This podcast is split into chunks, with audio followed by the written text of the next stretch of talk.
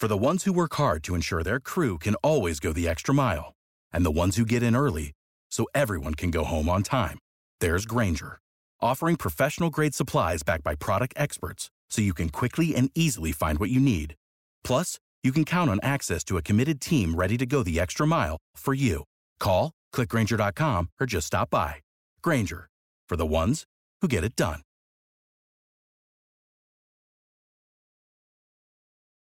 With Lucky Land slots, you can get lucky just about anywhere. Dearly beloved, we are gathered here today to. Has anyone seen the bride and groom? Sorry, sorry, we're here. We were getting lucky in the limo and we lost track of time. No, Lucky Land Casino, with cash prizes that add up quicker than a guest registry. In that case, I pronounce you lucky. Play for free at LuckyLandSlots.com. Daily bonuses are waiting. No purchase necessary. Void where prohibited by law. 18 plus. Terms and conditions apply. See website for details.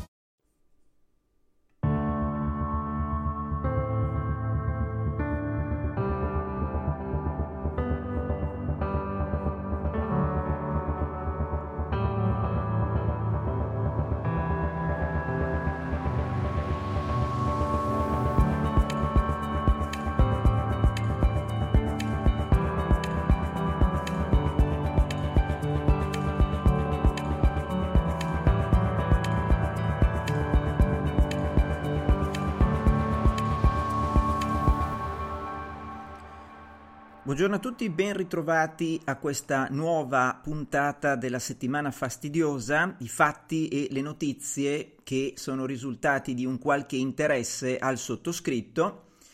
Vi ricordo che se ehm, ascoltate in diretta e sulla piattaforma Spreaker che ospita questo podcast potete utilizzare il sistema di chat e interagire con domande e commenti um, che cercherò di leggere e ai quali, nei limiti del possibile e ove richiesto, cercherò di dare una risposta al termine della puntata. Allora, di che cosa ci occupiamo questa settimana? Questa settimana, uh, diciamo, al termine di una previsione che era fin troppo facile, la nostra classe politica ha avuto questa dirompente epifania che l'Europa e l'Italia si trovano in una crisi energetica senza precedenti.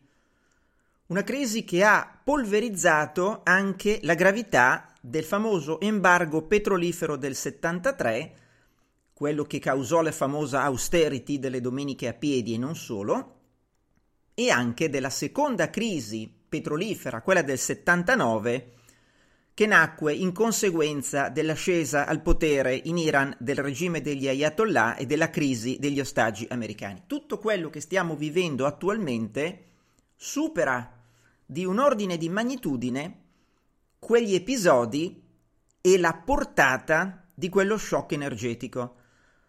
In particolare, l'anello debole della catena è e resta l'Europa, l'Europa che ehm, si trova a gestire, fino ad ora non lo ha fatto, ma ci sono, come dire, lo ha fatto in maniera limitata, la situazione poi si è ulteriormente aggravata e tuttavia esistono limiti logici e materiali al modo in cui è possibile trattare questa criticità. L'Europa ha trattato relativamente male, poco, nei limiti della fattibilità questa crisi energetica che si sta aggravando in maniera molto rilevante, diciamo, dalla metà di luglio, cioè da quando la Russia ha ovviamente, razionalmente, nell'ottica, diciamo, del suo angolo visuale, eh, fatto questo giro di vite sulle forniture energetiche. È un giro di vite, quello russo, che avviene era facilmente prevedibile, se vogliamo dirla tutta, ma che avviene in modo contestuale a, a, quella che io credo sia la presa di coscienza da parte dei russi che la famosa operazione militare speciale è stallata, è in stallo, le avanzate sono risibili per non dire nulle, la resistenza ucraina è fortissima, ovviamente supportata dalle armi occidentali o, per meglio precisare, americane, e soprattutto dal sostegno del popolo, cosa che mh, inviterei tutti a non sottovalutare, soprattutto mh, quelli che pensano che l'Ucraina non esista come entità statuale, come entità culturale.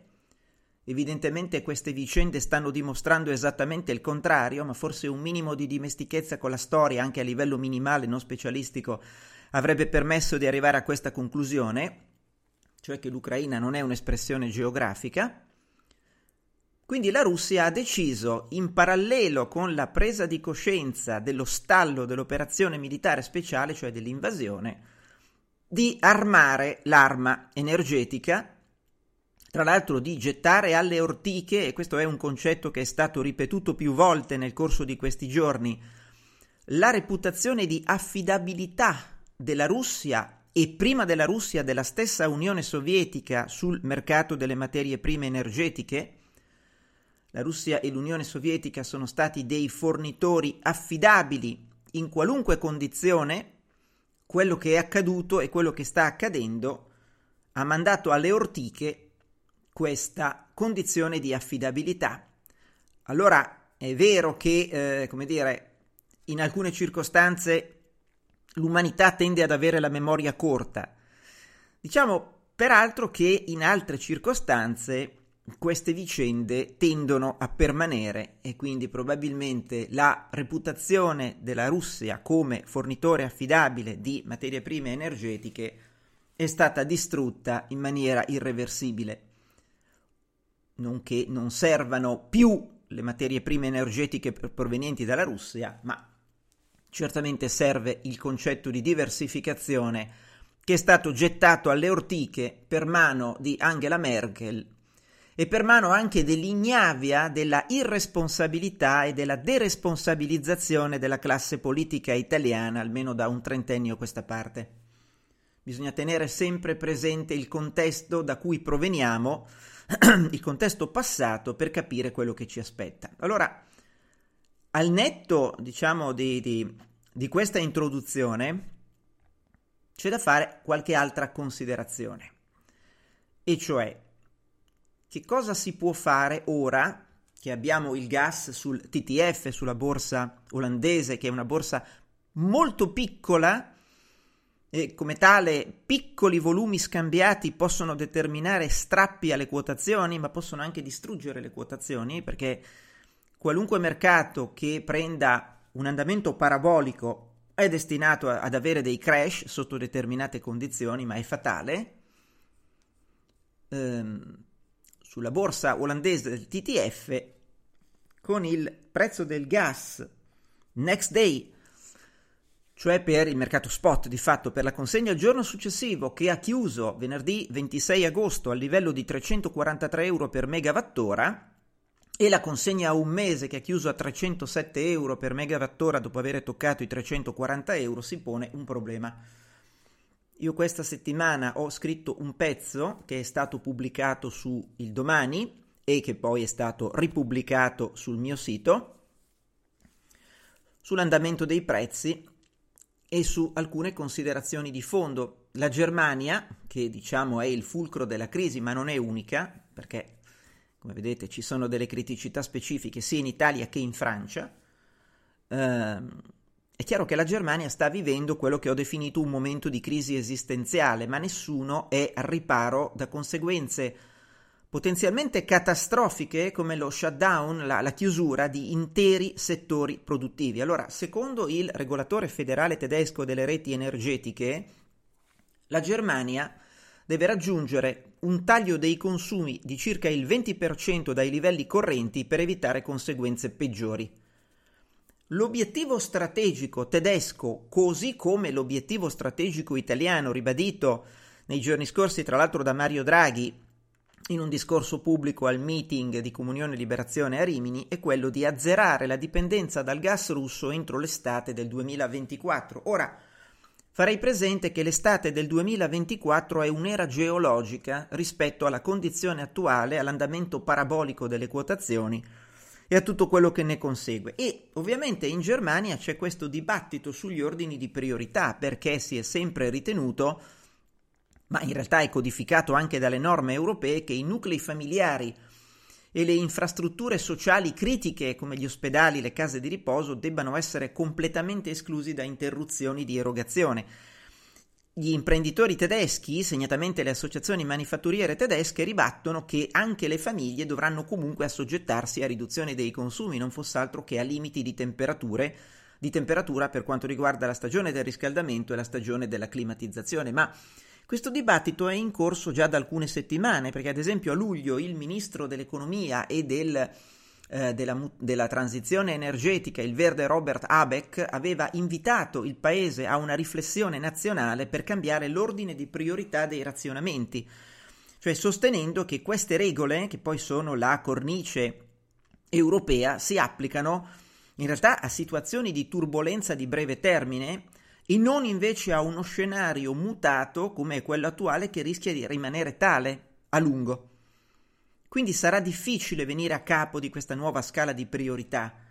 Ci sono produttori che hanno un effetto a matrice e a cascata multipla sui settori, no? per i quali il gas è semplicemente insostituibile. Pensate alla chimica. La chimica produce trasversalmente per molti settori. Un blocco della chimica avrebbe ovviamente degli effetti di ricaduta sistemica che coinvolgerebbero il farmaceutico, l'alimentare, l'automotive, eccetera. Ci sono poi anche settori dove lo spegnimento degli impianti rischia di essere definitivo per motivi tecnici, quindi questa dinamica di mercato oscilla tra eh, esplosione di inflazione nella sua fase iniziale e collasso produttivo successivo per insostenibilità dei costi, con un inevitabile impatto in primo luogo sui sistemi bancari a causa delle insolvenze, ma più in generale anche sul eh, deficit pubblico quindi ci sono dei costi di sistema diretti o indiretti che derivano dal fare scattare gli ammortizzatori sociali e i meccanismi di protezione sociale in, con- in conseguenza della forte contrazione di attività economica.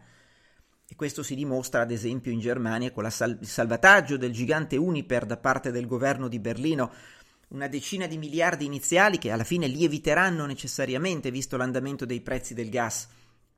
Quindi questo è un processo che avverrà comunque o al momento della scadenza naturale dei contratti di fornitura oppure in caso di recesso unilaterale o di dissesto dei gestori che chiaramente si trovano in condizioni di diseconomicità della gestione.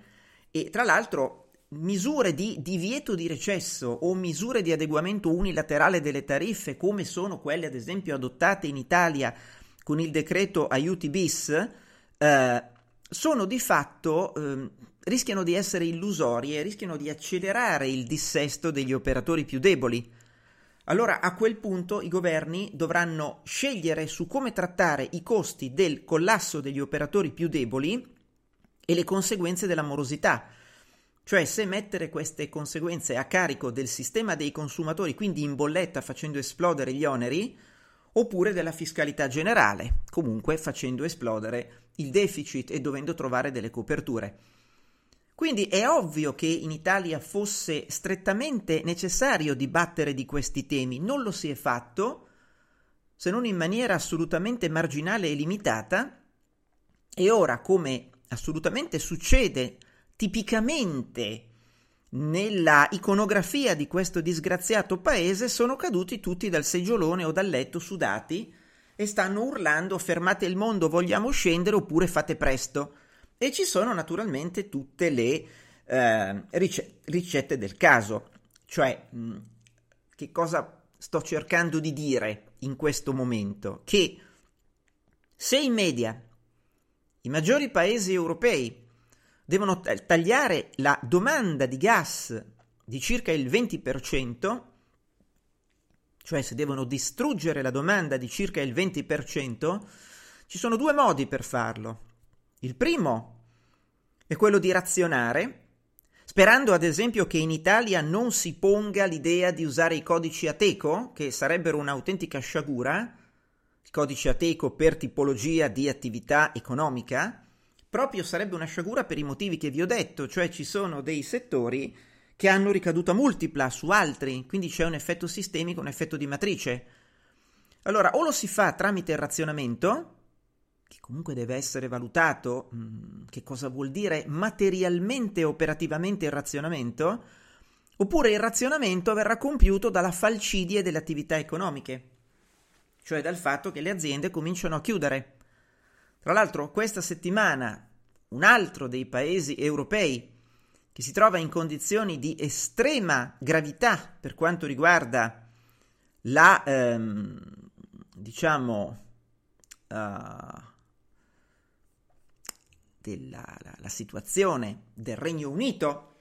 Il Regno Unito ha questa trappola mortale, che in realtà non è solo una trappola mortale perché è un sistema di pricing che possiamo definire a maggior tutela, che in realtà non tutela alcunché, ma è simile nel disegno del meccanismo a quello che abbiamo in Italia, cioè hanno delle revisioni che un tempo erano semestrali, ora sono diventate trimestrali, di adeguamento del costo massimo della bolletta annua per la famiglia media britannica. Ebbene, questa settimana la Ofgem, che è l'equivalente della nostra ARERA, cioè l'autorità delle reti, ma è anche quella che fissa il pricing di questa cosiddetta maggior tutela, ha comunicato, e non poteva essere altrimenti, un aumento del price cap della cosiddetta maggior tutela britannica dell'80% con decorrenza 1 ottobre. Quindi diciamo si passa da una spesa media stimata per nucleo familiare di 1900 erotte sterline l'anno a 3600 e ci sono, in base ai prezzi a termine correnti, stime di 5000 eh, sterline nella revisione che dovrebbe entrare in vigore da gennaio.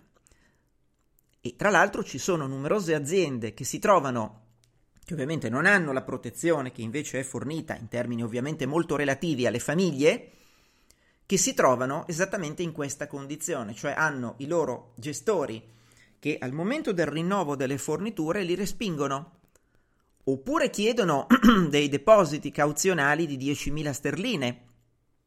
Poi è chiaro che ci sarà una moria di aziende a partire da quelle piccole e medie. Tra l'altro in Italia pare ci siano, questo lo ha citato il presidente di Confindustria Bonomi, ci sono casi di gestori delle forniture energetiche che chiedono la fideiussione ad alcune piccole e medie imprese sul rinnovo dei contratti e quindi questo è un punto da tenere presente. E naturalmente tra le altre evidenze aneddotiche abbiamo anche il dato, questa volta italiano, del ricorso alla cassa integrazione, uh, alla cassa integrazione straordinaria per motivi legati ai costi dell'energia che rendono di fatto antieconomico produrre. Ad esempio, secondo i dati INPS, nel periodo gennaio-luglio 2022 il ricorso alla cassa integrazione straordinaria le ore autorizzate, attenzione che non sono necessariamente quelle utilizzate, quelle tirate, ma sono comunque un indicatore di prima istanza di, del fenomeno, sono aumentate del 45,6% rispetto al periodo gennaio-luglio 2021 ed è un, una tendenza in accelerazione. Perché a giugno 2022 rispetto a maggio 2022 il numero di ore autorizzate di cassa integrazione straordinaria è aumentato del 49,8%. Allora, perché vi dico questo? Perché ovviamente nell'ambito di questo fenomeno di distruzione della domanda ci sarà una forte richiesta di cassa integrazione straordinaria per tenere in vita le aziende. Cioè quello a cui noi stiamo andando incontro è con alta probabilità la ripetizione di quello che abbiamo visto durante la prima fase dei lockdown, cioè un vero e proprio lockdown energetico. Per tenere in vita le attività economiche, sia pure in una condizione di animazione sospesa, serviranno dei fondi almeno in prima battuta per la cassa integrazione straordinaria. E qui torna di attualità la richiesta che fino ad ora è stata snobbata. La richiesta avanzata da Mario Draghi. Una delle richieste, maggiormente sono due le richieste che Mario Draghi sta avanzando da cinque mesi almeno in sede europea. Una è il tetto al prezzo del gas, e tra poco ne riparleremo, ma di questo ve ne sto parlando da cinque mesi, quindi mi pare, tutti quelli che mi chiedono cosa penso del tetto al prezzo del gas, ehm, adesso ve lo rispiego per l'ennesima volta anche perché non siete obbligati a seguire quello che dico e scrivo. La seconda richiesta è quella di approntare un sistema di eh, mutualizzazione del debito, quindi la Commissione europea emette proprio debito che al momento ha rating massimo di AAA, per il cosiddetto SURE, cioè per finanziare la salvaguardia dei posti di lavoro. Cioè, questo è lo strumento che è stato utilizzato durante la pandemia, durante la fase acuta dei lockdown, durante la fase di animazione sospesa delle attività economiche. La Commissione europea emette debito, che è un debito a AAA, i paesi che necessitano di finanziare la cassa integrazione o comunque gli schemi di eh, sospensione dei lavoratori dall'attività produttiva, ma non licenziamento, quindi con una indennità che può essere una frazione più o meno elevata dell'ultimo stipendio, tirano le risorse del SURE. Allora, Mario Draghi, già dal mese di marzo, che io ricordi, aveva chiesto in sede europea di realizzare il SURE energetico. E esattamente come per il discorso del price cap, questa cosa ha trovato, è caduta nel vuoto. Non ha trovato orecchie disposte ad ascoltare. Perché? Ma perché ci sono molti paesi. With the Lucky Land slots, you can get lucky just about anywhere. This is your captain speaking. Uh, we've got clear runway and the weather's fine, but we're just going to circle up here a while and uh, get lucky. No, no, nothing like that. It's just these cash prizes add up quick. So I suggest you sit back, keep your tray table upright, and start getting lucky. Play for free at LuckyLandSlots.com. Are you feeling lucky? No purchase necessary. Void where prohibited by law. 18 plus terms and conditions apply. See website for details. Judy was boring. Hello. Then Judy discovered ChumbaCasino.com. It's my little escape. Now Judy's the life of the party. Oh, baby, Mama's bringing home the bacon. Whoa, take it easy, Judy. The Chumba life is for everybody. So go to ChumbaCasino.com and play over 100 casino style games. Join today and play for free for your chance to redeem some serious prizes. ChumbaCasino.com. No purchase necessary. Void where prohibited by law. 18 plus terms and conditions apply. See website for details. Che eh, ovviamente hanno giurato a se stessi e al proprio elettorato che la mutualizzazione di debito del PNRR sarebbe stata unica ci sono altri paesi che ritengono di essere in grado di farcela da soli. Ma perché l'Italia chiede un debito mutualizzato? Per un motivo banalissimo. Perché l'Italia vuole poter accedere a un debito che abbia il costo del rating AAA e non il proprio, visto che lo spread sul BTP è in costante allargamento e tra poco parliamo anche di quello e del solito provincialismo italiano rispetto alla stampa internazionale, a quello che si legge sulla stampa internazionale.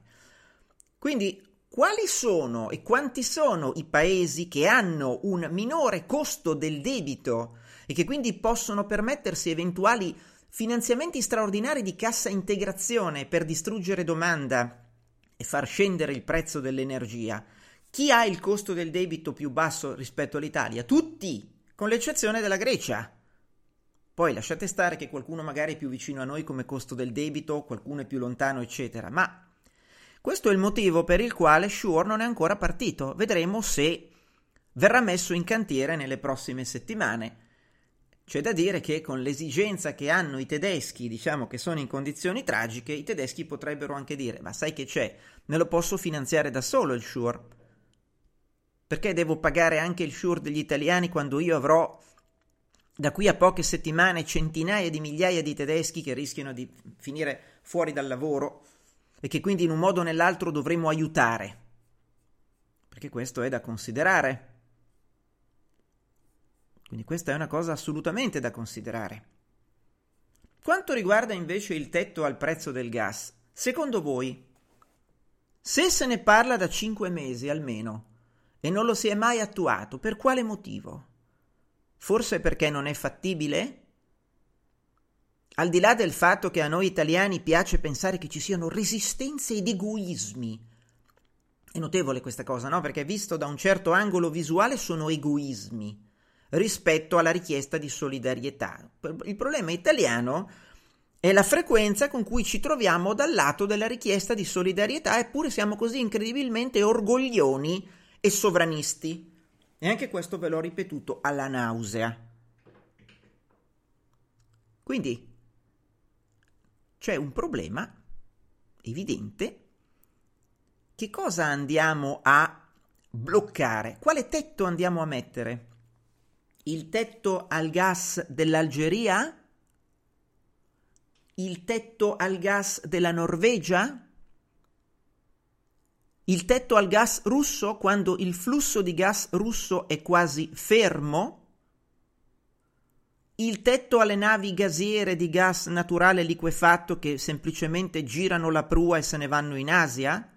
Oppure restano sul mercato americano perché anche in America questo stress energetico globale sta colpendo anche l'America e sta determinando un forte aumento delle insolvenze e dei ritardi nel pagamento delle bollette. Si stima che 20 milioni di nuclei familiari negli Stati Uniti siano in arretrato con le bollette, è una famiglia su sei, per un importo in sofferenza stimato in 16 miliardi di dollari.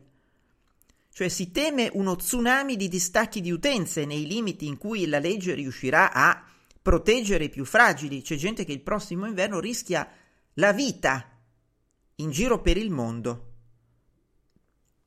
Questo è un dato da tenere presente. Quindi io continuo, ma sicuramente è una mia limitatezza, è un mio limite, a non capire come deve funzionare questo tetto al prezzo del gas. Non riesco a capire e infatti questa è la sorta di prova del 9, la cartina di tornasole, che quando una cosa è irrealizzabile, ecco che arrivano i cialtroni italiani e in coro la invocano ossessivamente come proiettile d'argento. Non sentirete altro che parlare di tetti ai prezzi del gas, al prezzo del gas, perché è infattibile. Poi naturalmente possiamo vedere. Questo è il tetto al prezzo del gas imposto ai fornitori Certo, possiamo fare un ragionamento di potere di monopsonio rispetto ai gasdotti, eccetera, eccetera. La notizia che la Russia sta bruciando gas al confine con la Finlandia ha suscitato, come dire, una malcelata soddisfazione qui da noi e anche la speranza, neanche troppo segreta, che alla fine dovranno cedere perché se gli succede qualcosa quegli impianti si rovinano con le loro mani perché il sistema di gasdotti di Power of Siberia 2, quello che deve deviare verso la Cina, verrà pronto tra 3 o 4 anni. Per cui la, mh, la, Russia rischia di affogare nel proprio gas nel frattempo, allo stesso modo in cui l'Europa rischia di morire di freddo e di fame. Quindi, come dire, un gioco a somma negativa. Però, queste sono le misure di tetto al prezzo del gas applicate sui fornitori. Poi ci sono misure di prezzo amministrato che vuol dire semplicemente noi ci approvvigioniamo del gas e delle materie prime energetiche al prezzo esistente sui mercati mondiali e alla nostra utenza facciamo parlar, pagare molto meno. Facciamo pagare molto meno. E come? Col debito pubblico.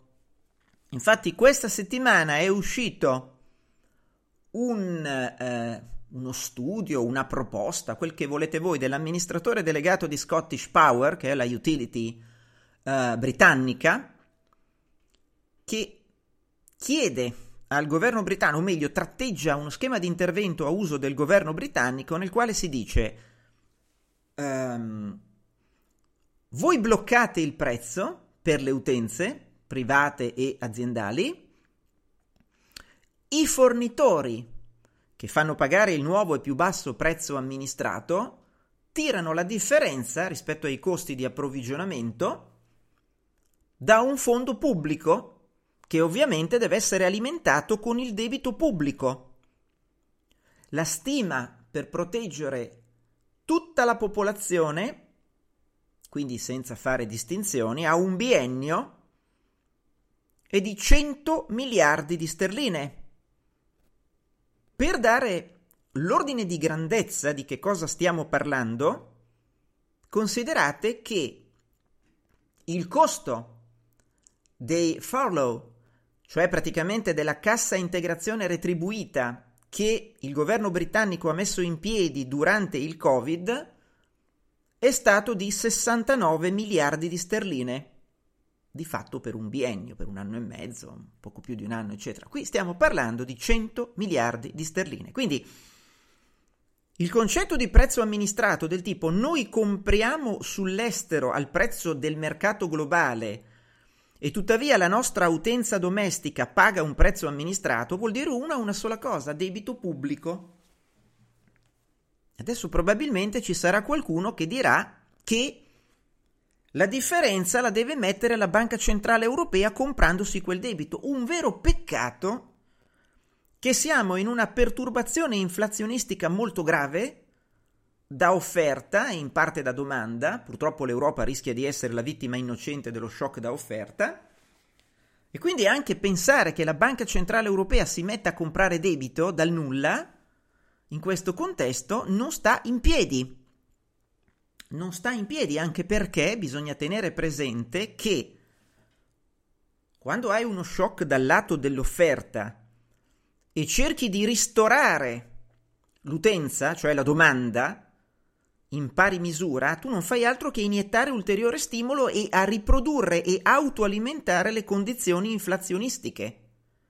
Quindi non è così che funziona.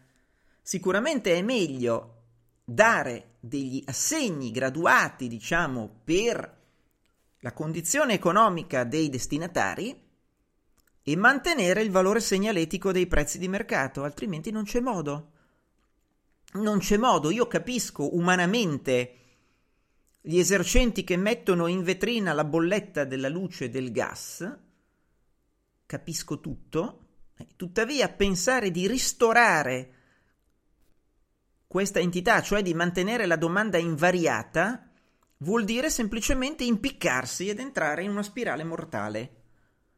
Perché quando ci si trova in una situazione del genere, l'unico modo per porre fine a questa vicenda è la distruzione della domanda, ovviamente con l'imperativo morale, oltre che materiale, di proteggere i più deboli. Questa settimana, sempre del, nell'ambito dei nostri mh, Archimede pitagorico che affollano la politica italiana, oltre al tetto sul prezzo del gas che non viene esplicitato in cosa dovrebbe consistere, c'è stata anche una seconda proposta. Ok, round two. Name something that's not boring. A laundry? Ooh, a book club. Computer solitaire, huh? Ah, oh, sorry, we were looking for Chumba Casino. That's right. ChumbaCasino.com has over 100 casino style games. Join today and play for free for your chance to redeem some serious prizes. ChumbaCasino.com. No purchase necessary. Forward, prohibited by law. 18 plus terms and conditions apply. See website for details. Cioè quella praticamente di sganciarsi dal sistema di prezzo marginale, che tuttavia è un meccanismo di prezzo europeo. Cos'è il prezzo marginale? Cioè le fonti di generazione vengono ordinate dalla più conveniente alla più costosa, poi viene ordinata la domanda e il prezzo si forma in funzione marginale del costo del tipo di fornitura che mette in equilibrio il sistema. Siccome la fornitura più costosa, quella che sta in cima alla scala di prezzo dell'offerta è il gas, il prezzo del gas domina e determina il prezzo marginale che mette in equilibrio domanda e offerta. Allora ci sono alcune proposte che dicono eh, sganciamo il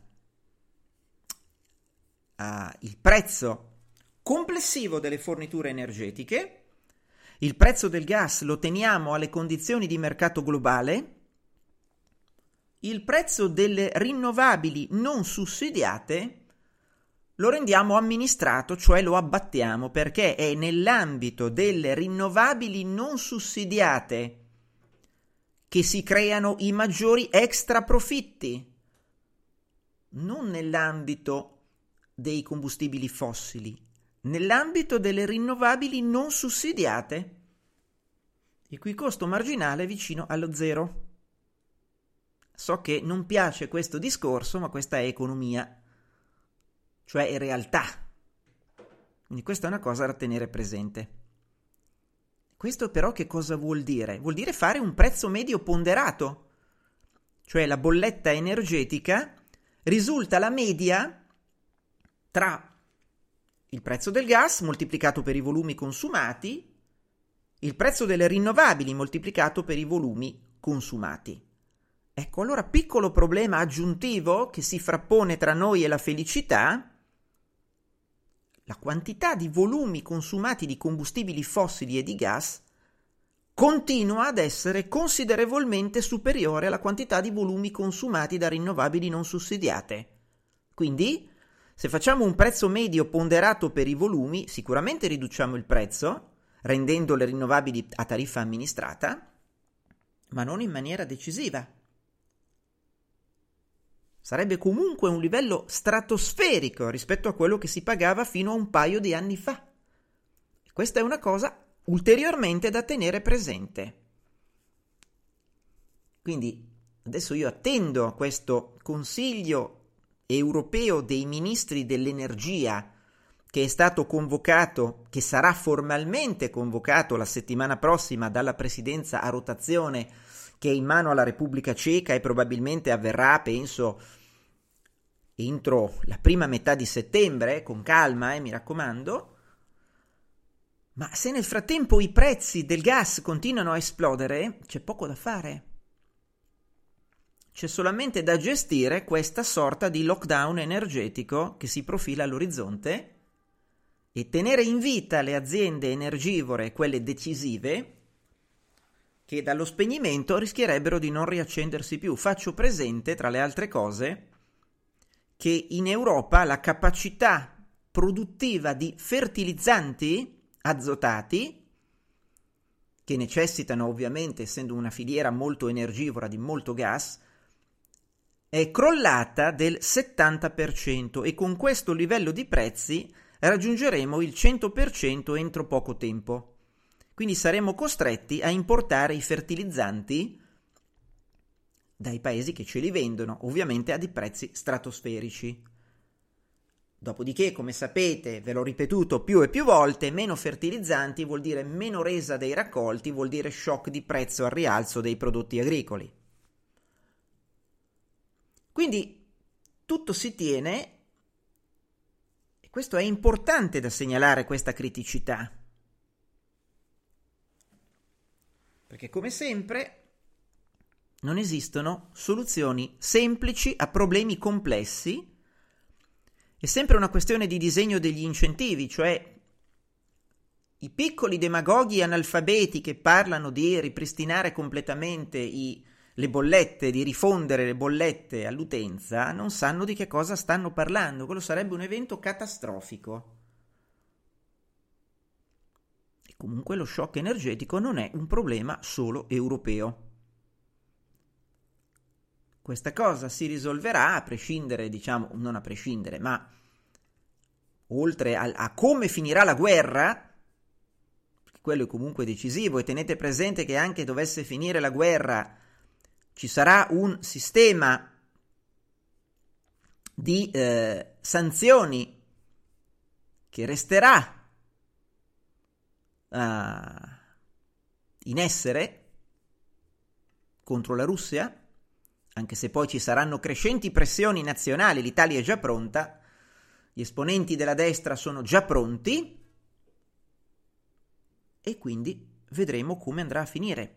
Tra l'altro, per il colmo di sfortuna, chiamiamolo così, avete forse letto, sentito, ieri c'è stata a Jackson Hole L'intervento del, governa- del presidente della Fed, Jerome Powell, Jackson Hole, è quella località montana molto bella del Wyoming dove ogni anno, in agosto, la Fed ospita questa sorta di simposio tra i banchieri centrali dove se la raccontano e ce la raccontano Ebbene, in questa circostanza era molto atteso l'intervento di Powell perché è sorta la speranza che la Fed possa finire prima del previsto um, di alzare i tassi. Ebbene, Powell ha dato un discorso estremamente duro da falco dicendo che c'è bisogno di mantenere elevati i tassi di interesse per un periodo di tempo non breve. Detto in altri termini, c'è bisogno di mantenere condizioni restrittive alla politica monetaria americana e questo determinerà una recessione. Vedremo quanto, con buona pace dello stesso Powell e di tutti i banchieri centrali che sono convinti che sia possibile conseguire quella che io chiamo l'immacolata disinflazione, cioè che sia possibile tagliare l'inflazione senza generare una recessione con un aumento di disoccupazione. Comunque ieri sono stati, Powell è stato un po' più, come dire, un po' meno ottimista, un po' meno panglossiano e per dirla tutta ha fatto presente che bisognerà mantenere condizioni restrittive per un tempo relativamente protratto e questo determinerà una recessione e quindi un aumento della disoccupazione. Naturalmente, siccome tutto si tiene, anche la BCE ha esponenti che fanno pressione per un aumento accelerato dei tassi di interesse per non generare una spirale prezzi-salari. Allora, cosa succede in un contesto del genere? Beh, succede intanto che l'orizzonte temporale anche di breve termine dell'Unione Europea è recessivo, manifestamente, palesemente recessivo. Poi succede che i paesi che sono maggiormente indebitati, tra cui l'Italia, soffrono maggiormente in termini di allargamento dello spread. E qui veniamo all'altro punto che volevo segnalarvi, che fa parte del noto provincialismo di questo paese, cioè quello di leggere i giornali stranieri che molte volte sono scritti da italiani che sono corrispondenti e quindi si crea una sorta di cortocircuito per cui mh, mm, c'è questa camera eco che, il cui eco si propaga fuori confine. Questa settimana il Financial Times ha aperto un giorno con la notizia, un po', mm, io ripeto, l'avevo già detto per Bloomberg, forse devo ripetermi anche per quanto riguarda il Financial Times, queste sono le fonti informative che sono alla base del mio lavoro di gestore di portafogli, assieme anche al Wall Street Journal che però è una fonte minore per quanto mi riguarda, c'è forse una mh, evoluzione verso i titoli urlati o verso i titoli sensazionalistici. Qualcuno potrebbe dirmi, beh, ma cioè, il titolo del Financial Times questa settimana era gli hedge fund stanno mettendo in piedi la più grande scommessa ribassista sul debito pubblico italiano dai tempi della crisi finanziaria del 2008. Se andiamo a vedere il pezzo, l'articolo, vediamo che è costruito su una evidenza di un report che ovviamente non è pubblico perché è un report su abbonamento quindi tra l'altro costano soldi veri di Standard Poor Global Market Intelligence, cioè praticamente quella ricerca che a uso degli edge ma anche a uso dei grandi investitori istituzionali globali. Judy was boring. Hello. Then Judy discovered chumbacasino.com. It's my little escape. Now Judy's the life of the party. Oh baby, mama's bringing home the bacon. Whoa, take it easy Judy. Chumba. The Chumba life is for everybody. So go to ChumbaCasino.com and play over 100 casino style games. Join today and play for free for your chance to redeem some serious prizes. Ch-ch-chumba. ChumbaCasino.com. No purchase necessary. Void where prohibited by law. 18 plus terms and conditions apply. See website for details. Lucky Land Casino asking people what's the weirdest place you've gotten lucky? Lucky? In line at the deli, I guess? Aha, in my dentist's office. More than once, actually. Do I have to say? Yes, you do. In the car before my kids' PTA meeting. Really? Yes. Excuse me, what's the weirdest place you've gotten lucky? I never win and tell. Well, there you have it. You can get lucky anywhere playing at LuckyLandSlots.com. Play for free right now. Are you feeling lucky? No purchase necessary. Void where prohibited by law. 18 plus. Terms and conditions apply. See website for details. Uh, cerca di analizzare i dati, di estrarli, di trarre delle inferenze. Si vede che lo stock di titoli di Stato italiani che sono stati venduti allo scoperto, lo stock fisico, è prossimo a 40 miliardi ed è effettivamente sui massimi all'incirca dal 2008. Cosa vuol dire vendere allo scoperto? Per chi non lo sapesse, vuol dire prendere a prestito un titolo, venderlo, cioè consegnarlo ad un compratore con la speranza di poterlo ricomprare più avanti a prezzo più basso, intascare la differenza e di riconsegnarlo, previo pagamento del disturbo, a chi ce lo ha dato per poterlo, a chi ce lo ha prestato per poterlo vendere allo scoperto. Questo è uh, lo stock fisico a 39 miliardi. Financial Times, pur mantenendo ovviamente il vincolo perché quella ricerca è privata, a pagamento e costosa, ha pubblicato però il grafico di rimente di quella ricerca, e cioè che, come si nota, lo stock di BTP italiani è stato uh, è aumentato rispetto a minimi relativi all'incirca dalla metà del 2020. Cioè, non è che, eh, cosa voglio dirvi con questo? Non è che il fatto stesso che l'Italia il 25 settembre si vota potrebbe andare al governo una coalizione di estrema destra analfabeta dal punto di vista economico che ha fatto promesse elettorali per circa 200 miliardi. No, no, non è quello il problema. Il problema è che, quello magari è un aggravante, il problema è che dalla metà del 2020, cioè dal punto di minimo dei rendimenti, vi ricorderete cosa c'era a metà del 2020, no? C'era la pandemia i mercati hanno cominciato a scommettere dicendo va bene, questo è il punto di minimo dei tassi che sono ampiamente negativi, da qui in avanti possono solo risalire. Se i tassi risalgono, qual è il paese più vulnerabile alla risalita? Il paese più indebitato, l'Italia. E quindi hanno cominciato a shortare in maniera dinamica, a volte escono, a volte rientrano, a volte prendono profitto, a volte prendono la perdita, perché c'è pure quella uh, il BTP.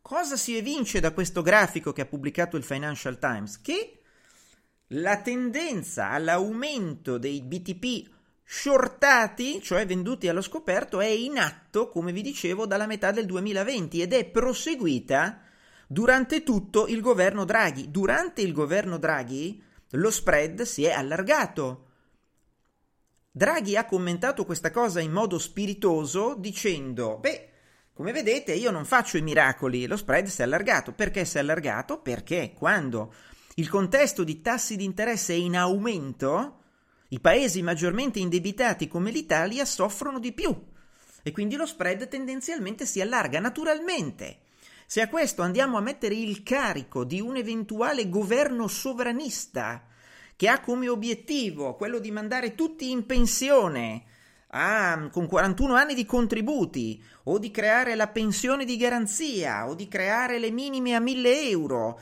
o altre amenità del genere, è chiaro che qui stiamo parlando di decine di miliardi di spesa di deficit aggiuntivo non coperto, perché le coperture non ci sono, e allora che cosa fa un investitore internazionale, che sono anche quelli che gestiscono i soldi dei vostri fondi pensione? Si toglie dal rischio BTP o lo copre vendendo allo scoperto il BTP.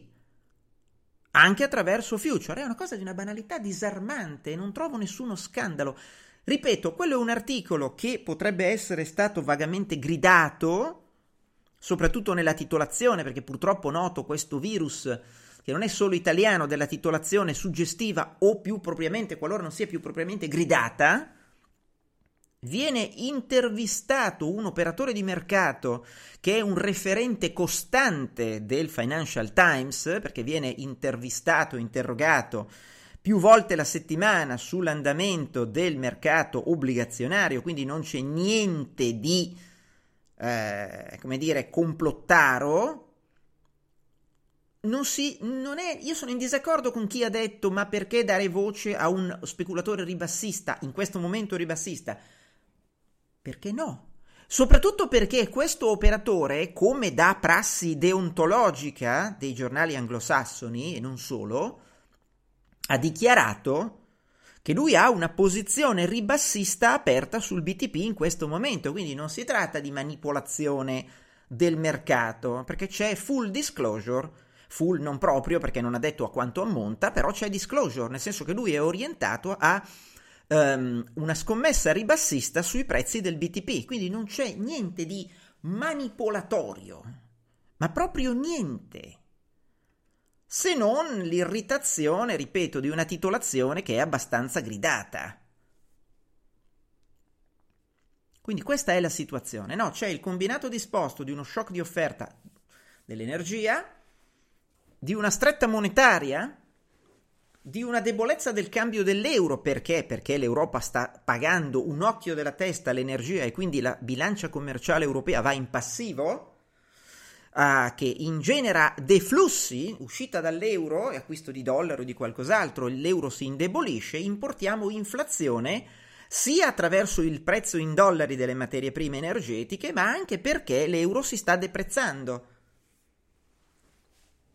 A voi sembra possibile che in un contesto del genere, quando c'è un paese che ha quattro settimane da un'elezione politica che potrebbe portare al governo una coalizione di destra sfascista, almeno sulla carta, eh, i mercati restino indifferenti e dicano no no ma io ho una grande fiducia, gli italiani ce la faranno, questo lo dice Draghi e non può dire altrimenti. Sì, gli italiani ce la fanno. Mi è tornata a mente questa settimana la solita polemicuzza abbastanza stupida.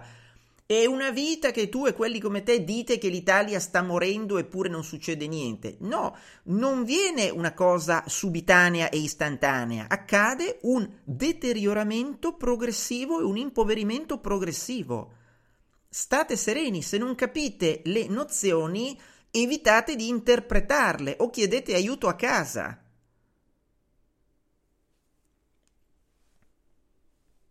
Quindi questa è la situazione attualmente. Poi naturalmente io sono apertissimo alla possibilità e all'eventualità che l'Unione Europea estragga il cilindro dal capello. Intanto lasciatemi dire una cosa, va bene la riunione del Consiglio dei Ministri dell'Energia, in realtà è tale la gravità della situazione che serve una riunione dei capi di Stato e di governo, cioè del Consiglio europeo, del Consiglio della UE.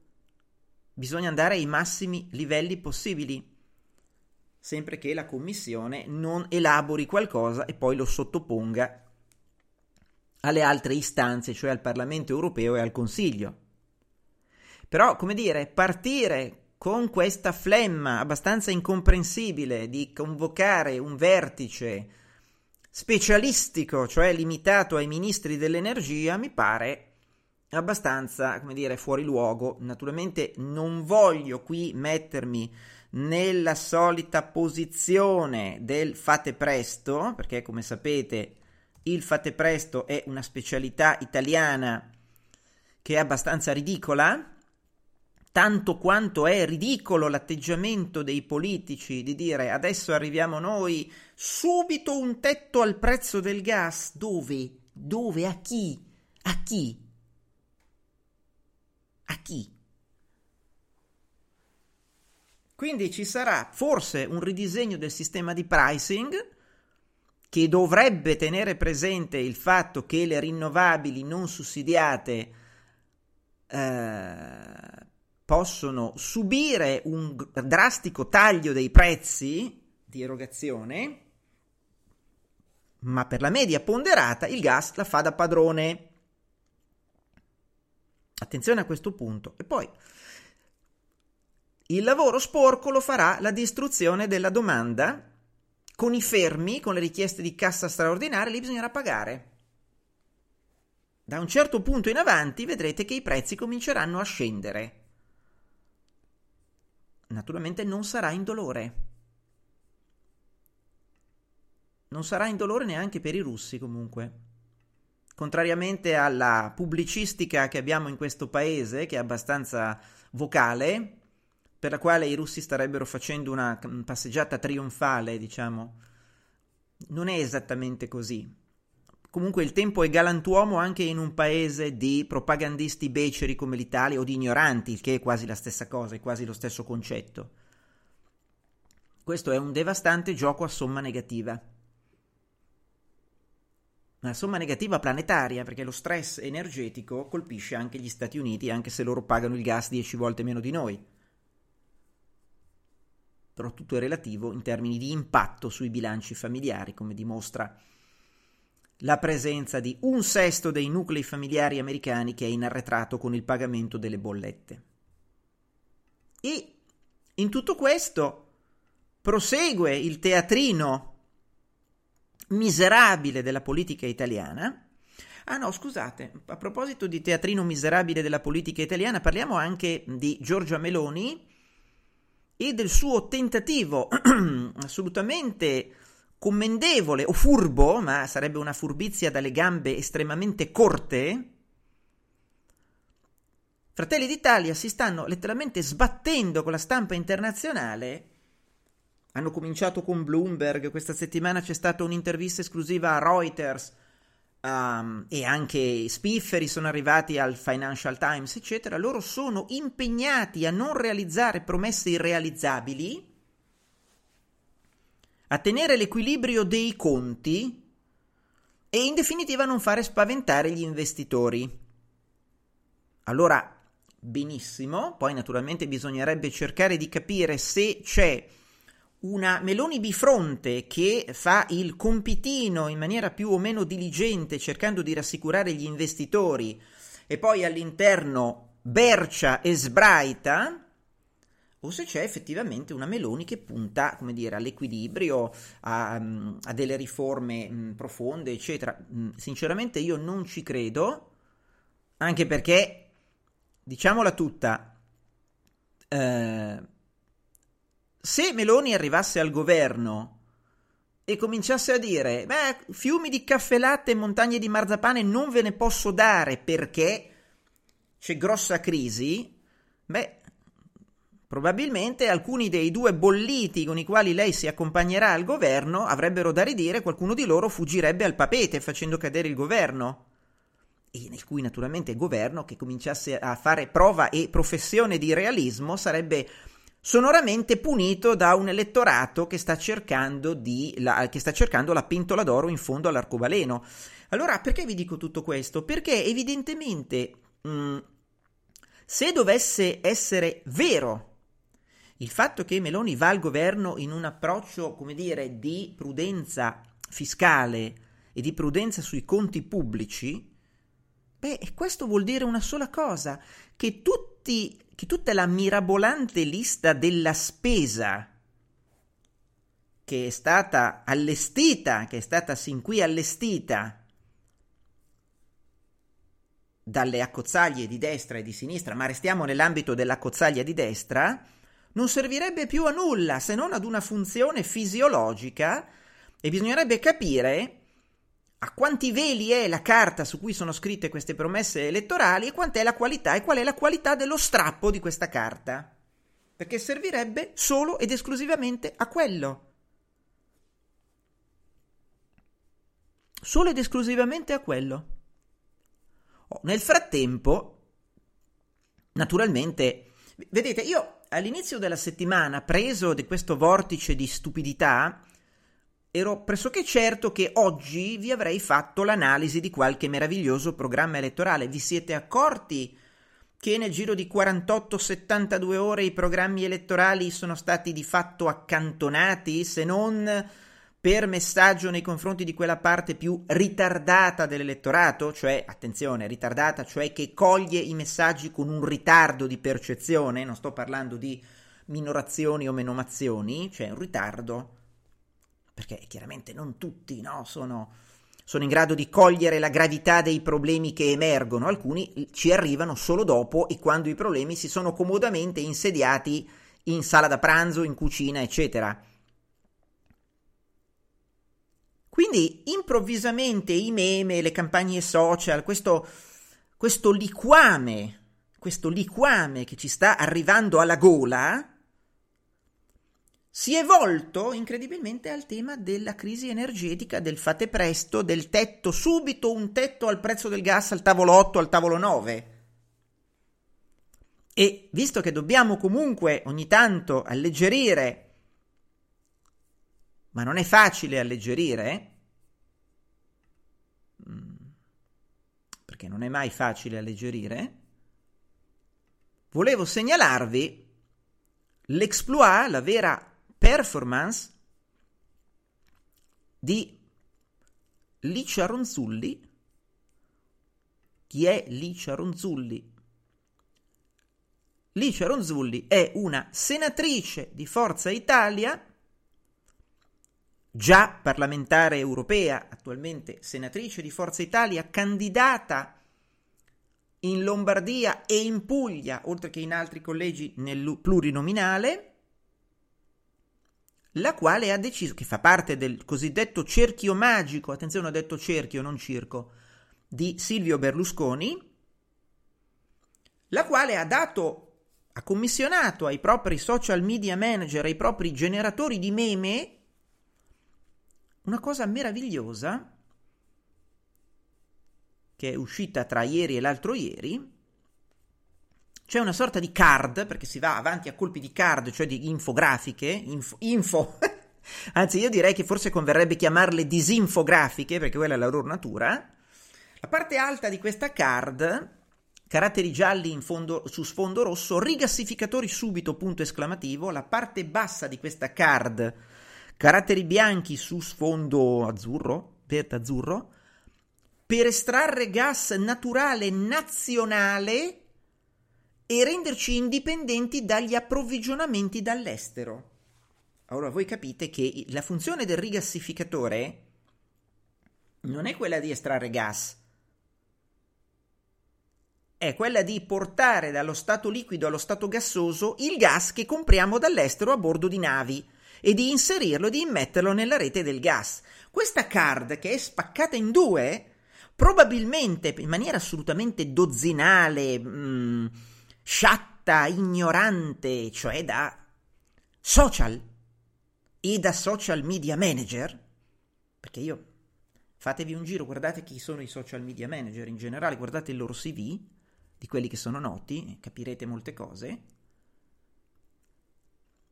Questi sono due concetti che verosimilmente sono separati. Cioè da un lato rigassificatori subito, dall'altro non ma quel per, per estrarre gas naturale nazionale è un'autentica idiozia. Che cosa ha fatto allora la senatrice Ronzulli? Ha fatto un tweet che di fatto è di interpretazione autentica scrivendo la realizzazione dei rigassificatori permetterebbe al nostro paese di importare gas liquido e renderci indipendenti dall'estero. Ora, attiro la vostra attenzione non sulla card che dice un'idiozia, rigassificatore per estrarre gas naturale, nazionale, ma sul concetto di importare gas liquido e renderci indipendenti dalle importazioni. Importiamo per renderci indipendenti dalle importazioni, signora mia. Hm? Dall'estero. Una cosa desolante, avvilente, disperante. L'ignoranza in cui è immersa questa classe politica e il lavaggio di cervello che fanno ad altrettanti ignoranti, che probabilmente sono tali perché nella vita fanno altro, quelli che fanno altro, determina un effetto di rinforzo su una popolazione che è assolutamente persa. In serata Ronzulli rettifica, rettifica, no, ribadisce. Cosa c'è di non chiaro in quello che ho scritto? Nulla ma è più facile per la sinistra attaccarmi per una grafica non indovinata che rendere conto di decenni di errori e di concessioni all'ideologia del no che ha condannato l'Italia alla dipendenza energetica non, re- non rendendosi conto che lei è quella che ha scritto che i i rigassificatori permettono al nostro paese di importare e di renderci indipendenti dall'estero, cioè dalle importazioni. Hai un elefante davanti agli occhi ed evidentemente ce l'hai nel punto cieco del campo visivo. Oppure un'altra ipotesi che non starò qua a dirvi perché potete arrivarci serenamente da soli. Perché vi ho citato questo? Nel tentativo inutile e futile di alleggerire rispetto alle notizie non buone e ai commenti non buoni che vi ho dato fin qui, ma anche per darvi la misura di cosa è questa campagna elettorale di che cosa stiamo parlando, di qual è il lavaggio del cervello a cui è sottoposto l'elettorato e di conseguenza quale sarà il catastrofico risveglio dell'elettorato. Poi naturalmente ieri in serata è arrivato il commento di Berlusconi, il quale si augura che Draghi arrivi in fondo alla legislatura. Io, per quanto mi sforzi, non riesco a capire cosa volesse dire. Draghi è già arrivato in fondo alla legislatura. Forse Berlusconi dice la prossima? Cioè loro sono pronti a votare un altro governo Draghi, ovviamente sto facendo una battuta perché ridiamo per non piangere. Forse ci sono altri suggerimenti, forse altre inferenze di fronte ad un signore di quasi 86 anni che si esprime in questo modo? Chi può dirlo? Però per tornare ma in maniera del tutto tangenziale, perché oramai il concetto è stato travolto. È stato travolto dalla realtà. Adesso naturalmente devono vendervi il Colosseo con il tetto al prezzo del gas perché altrimenti il paese non tiene. Ma benvenuti! Guardate che non tengono tanti paesi in Europa, eh? quindi bisognerà cercare di capire come uscirne con fantasia. Ma evitando per una volta di dire perché noi valiamo, dateceli sordi. Evitate.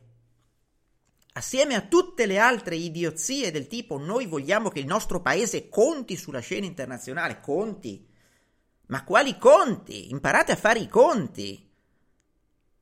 Un paese di pupazzetti, di ridicoli pupazzetti che girano l'Europa e il mondo coprendosi di ridicolo. Coprendosi di ridicolo. Che devono affidarsi a intervalli regolari a qualche salvatore della patria, andando a prendere tra il numero di italiani sempre più esiguo che hanno una qualche visibilità positiva all'estero. Perché gli italiani di visibilità, i politici italiani di visibilità all'estero ne hanno molta, ma è di tipo negativo. Perché sono considerati dei clown, dei patetici e miserabili clown. Comunque, mh, mm, per quanto riguarda la coda, parliamo anche di questo, la coda eh, di questi stupidi programmi elettorali,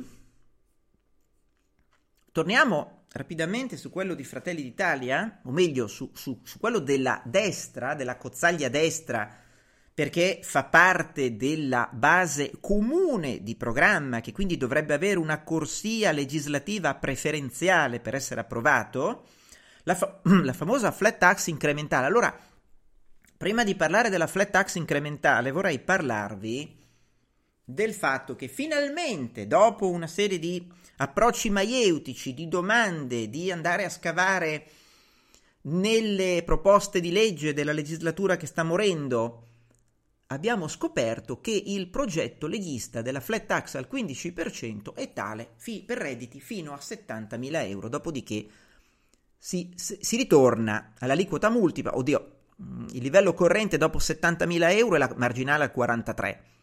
Però per arrivare lì bisogna fare tutta una serie di contorsioni che manca un fakiro. Quindi questo è lo stesso identico concetto e principio della flat tax per lavoratori autonomi a 65.000 euro, che vorrebbero portare a 100.000. Cioè c'è questa soglia al di là della quale ci sono casini, perché è un freno alla crescita dimensionale, all'aumento degli imponibili ed è un incentivo all'elusione che costringe l'Agenzia delle Entrate o chi per essa a nuove misure di controllo anti-elusivo e a nuovi circoli viziosi, a nuovi chilometri di normazione che serve per essere aggirata.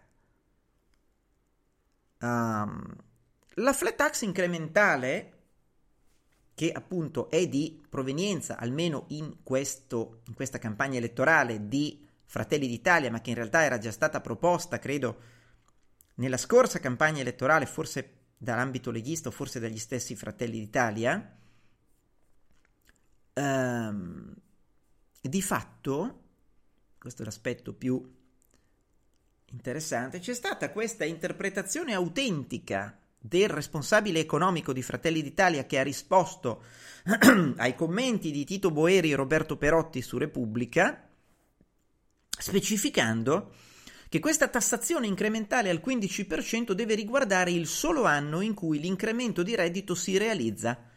non sarebbe sensato un trascinamento del beneficio anche negli anni successivi, se non in relazione a eventuali ulteriori incrementi. Inoltre, la nostra proposta parte dal presupposto che il reddito da incentivare vada determinato non per confronto con l'anno precedente, bensì rispetto al reddito annuale massimo dichiarato in un periodo pluriennale di riferimento, che pare, aggiungo io, possa essere il triennio precedente. Allora, futuri incrementi ce ne saranno per forza, per definizione, non fosse altro che per l'inflazione a livello nominale i redditi aumenteranno, anche se in misura minore dell'inflazione.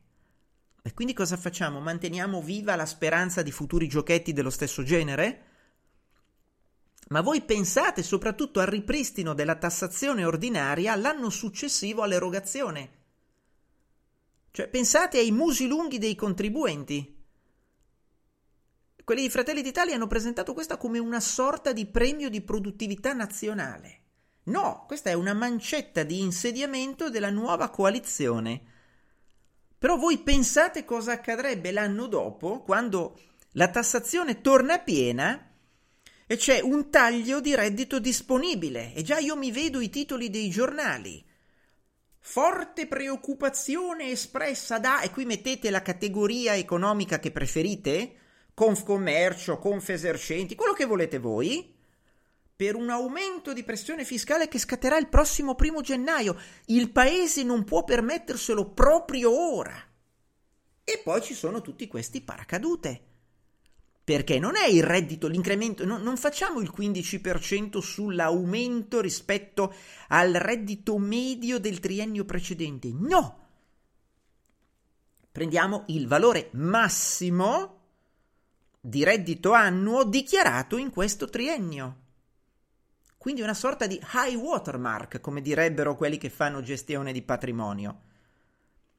Cioè un'asticella alta e di conseguenza un beneficio aggiuntivo modesto, che tuttavia per il caso che caratterizza l'azione umana ci saranno alcuni colpi di fondoschiena da parte di qualcuno che sarà particolarmente beneficiato. Ma tutto questo casino per cosa esattamente? Per cosa? Stesso discorso per l'altro slogan ridicolo di Meloni, più assumi meno paghi. E qui c'è stata l'interpretazione autentica che tuttavia non interpreta alcunché perché rimane un'alea. Cioè, costoro vogliono mettere una super deduzione del costo del lavoro per le imprese che nei tre anni precedenti hanno aumentato il numero dei lavoratori. Cioè 120% di deduzione del costo del lavoro per tutti, che diventa 150% per le categorie fragili, e nelle zone svantaggiate. Allora, cioè si deduce dall'imponibile aziendale il costo del lavoro se l'organico è aumentato rispetto alla media del triennio precedente. Questa aliquota del 120% è, a me sembra il rilancio del 110% del super bonus grillino. Ma, tuttavia, a parte questo, secondo voi questo è un incentivo a compiere determinate azioni oppure banalmente è un premio ex post per circostanze che si sarebbero comunque verificate? Cioè, detta meglio, secondo voi le aziende si metteranno ad assumere per abbattere l'imponibile anche se non hanno bisogno di nuovo personale? Oppure saranno premiate le aziende che avrebbero assunto comunque perché la loro attività è in crescita? Cioè, nel primo caso, cioè che un'azienda si metta furiosamente ad assumere gente per poter abbattere il costo del lavoro, sarebbe pura stupidità o dolo. Nel secondo caso sarebbe l'incentivo al nulla, perché sarebbe un premio non necessario, sarebbe semplicemente la certificazione che qualcuno sta bene, che la sua attività cresce e quindi la premiamo perché la sua attività è cresciuta. Cioè, questo non è un incentivo a sostenere l'occupazione, anche perché l'occupazione si sostiene da sola quando c'è crescita, non invertiamo i flussi causali, piantiamola di costruire edifici partendo dal tetto, gli edifici si costruiscono da quelle maledette fondamenta.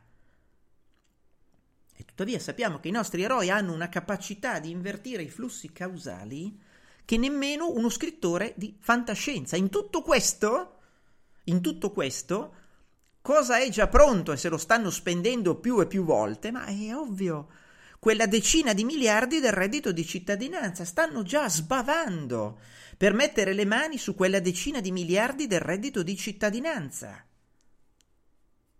Se lo sono speso più volte. Se lo sono speso più volte. Ma prima di chiudere e di passare alle vostre domande e considerazioni, vi segnalo un'altra perla. Ora, a parte questo 120%, vabbè, di super deduzione, come vedete, bullshit, come direbbero gli americani o gli anglosassoni, purissimo bullshit, che probabilmente farà mm, convincere qualcuno che magari era già convinto terrorizzato dal fatto che possano arrivare nuove tasse, nel frattempo arriva la realtà e ci vuole gassare tutti. Però fate presto, mettiamo presto un tetto al prezzo del gas al tavolo 8, perché al tavolo 9 c'è il rigassificatore che lo stanno spostando, lo stanno trainando lontano da Piombino.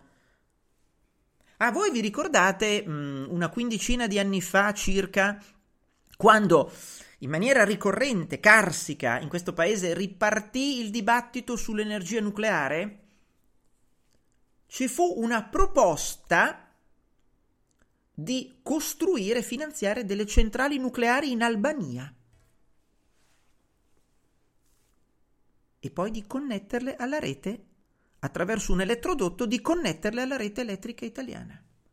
Io credo che uno dei proponenti fu un prestigioso ministro dell'economia che si accinge a tornare a quella scrivania.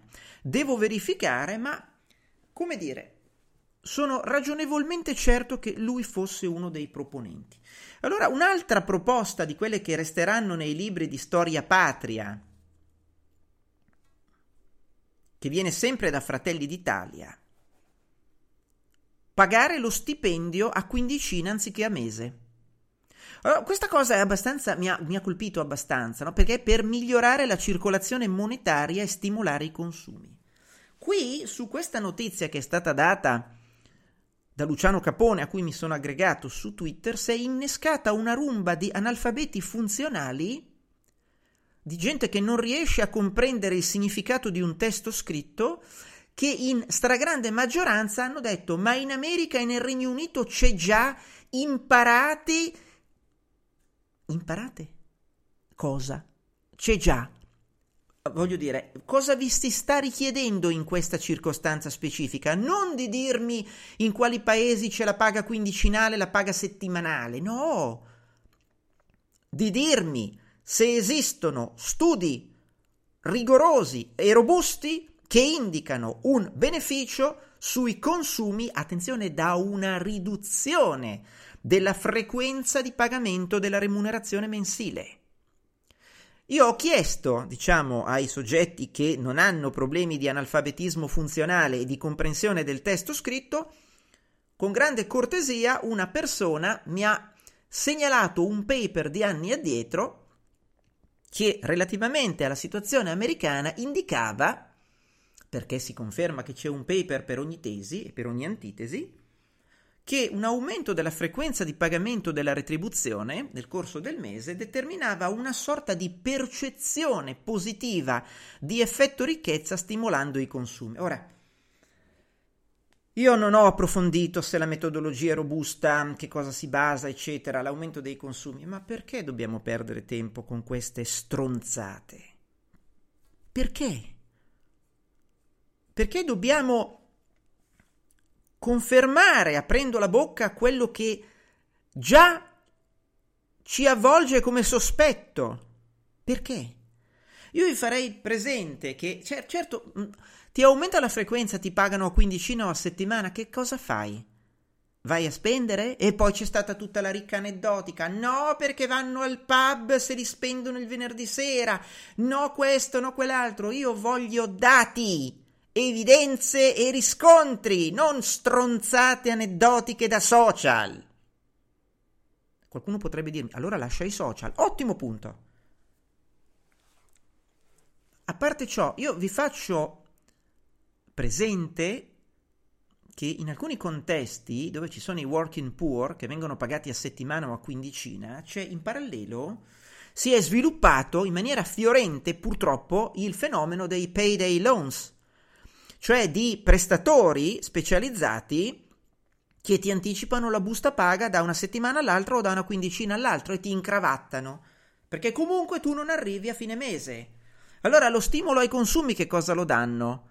I prestiti personali tipo payday loans, cioè gli anticipi delle buste paga settimanali o quindicinali, o un migliore uh, reddito, un aumento del reddito? Queste sono tutte domande retoriche. Sono tutte domande retoriche. Però volevo segnalarvi che pure nella gravità della situazione, la situazione continua a non essere seria, come avrebbe detto Flaiano. Allora, passiamo alle vostre domande. Qualora non si dovesse formare un governo, quanto pensi che Draghi possa tornare in sella del paese? Non lo so, onestamente, cioè, questo lo vedremo tra qualche mese. Purtroppo il discorso della scarsa considerazione dei nostri governanti in ambito internazionale viene da lontano. Personalmente ho sempre avuto l'impressione che la nostra fortuna sia proprio che quel che dicono non venga preso affatto sul serio. E credo anch'io, Andrea, credo anch'io. Grazie per, per i complimenti, diciamo. Perché il tema del crollo demografico di questo paese è così assente nel dibattito elettorale? Pensi per il semplice motivo che non essendo una tendenza invertibile nel breve non sia spendibile elettoralmente? Temo di sì, Alessandro, temo di sì. Purtroppo è il chiodo sulla bara di questo paese, non se ne capisce la portata non solo tra la classe politica, ma anche parlandone con gente comune. In più, in questo paese c'è l'aggravante di non poter fare un discorso serio in materia di immigrazione, ulteriore vincolo nel breve. E sono d'accordo, tenendo presente che l'immigrazione non può essere un proiettile d'argento. Voglio dire, o importiamo gente unskilled, che quindi va ad abbattere, come dire, i redditi degli unskilled e vengono fuori tensioni sociali, o importiamo dei rocket scientist, però i rocket scientist è difficile che in giro per il mondo vengano ad insediarsi in un paese in cui non funziona nulla. Cioè, c'è anche questo da tenere presente, no? Il famoso sistema di immigrazione a punti è un modo per farsi coraggio. Se poi hai una pubblica amministrazione sfasciata, un sistema paese sfasciato, è difficile che tu riesca ad attrarre the best and the brightest, no? Allora, uh... per evitare un collasso dell'industria pesante o strategica, alla fine si dovranno fare dei piani di ripartenza a livello europeo. Sì, non so esattamente che cosa voglia dire una frase di questo tipo, perché l'industria pesante e strategica non è europea, è nazionale nei singoli paesi europei. I paesi che hanno capacità fiscale la usano. Bisogna capire come mettere a leva l'eventuale capacità fiscale comune dell'Unione. Sulle parole di Powell, va bene, Alessandro, ne ho parlato. Uh, io vi invito ad andare a rileggere, se avete tempo, voglia e modo, le parole che disse Powell esattamente a Jackson Hole nell'agosto del 2021, cioè nella stessa nello stesso scenario, nella stessa cornice di ieri, ebbene, ve lo dico io, vi faccio lo spoiler, Powell disse uh, questa inflazione è transitoria ed è imputabile a delle disfunzioni transitorie e temporanee delle catene di fornitura. A novembre Powell invertì drasticamente la rotta e disse questa inflazione resta, questa inflazione è aggressiva, questa inflazione va stroncata e quindi, come vedete, ci sono i documenti che testimoniano l'umana fallacia.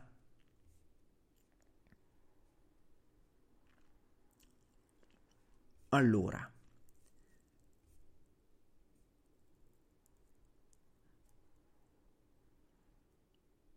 Va bene, direi che abbiamo terminato.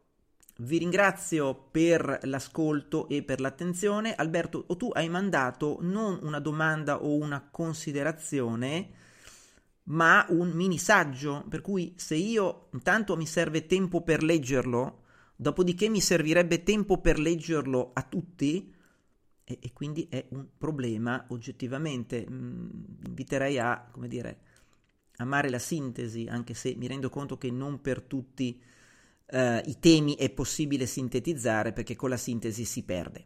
Vi ringrazio per l'ascolto, ci riascoltiamo al fatto piacendo sabato prossimo. Buona vita a tutti.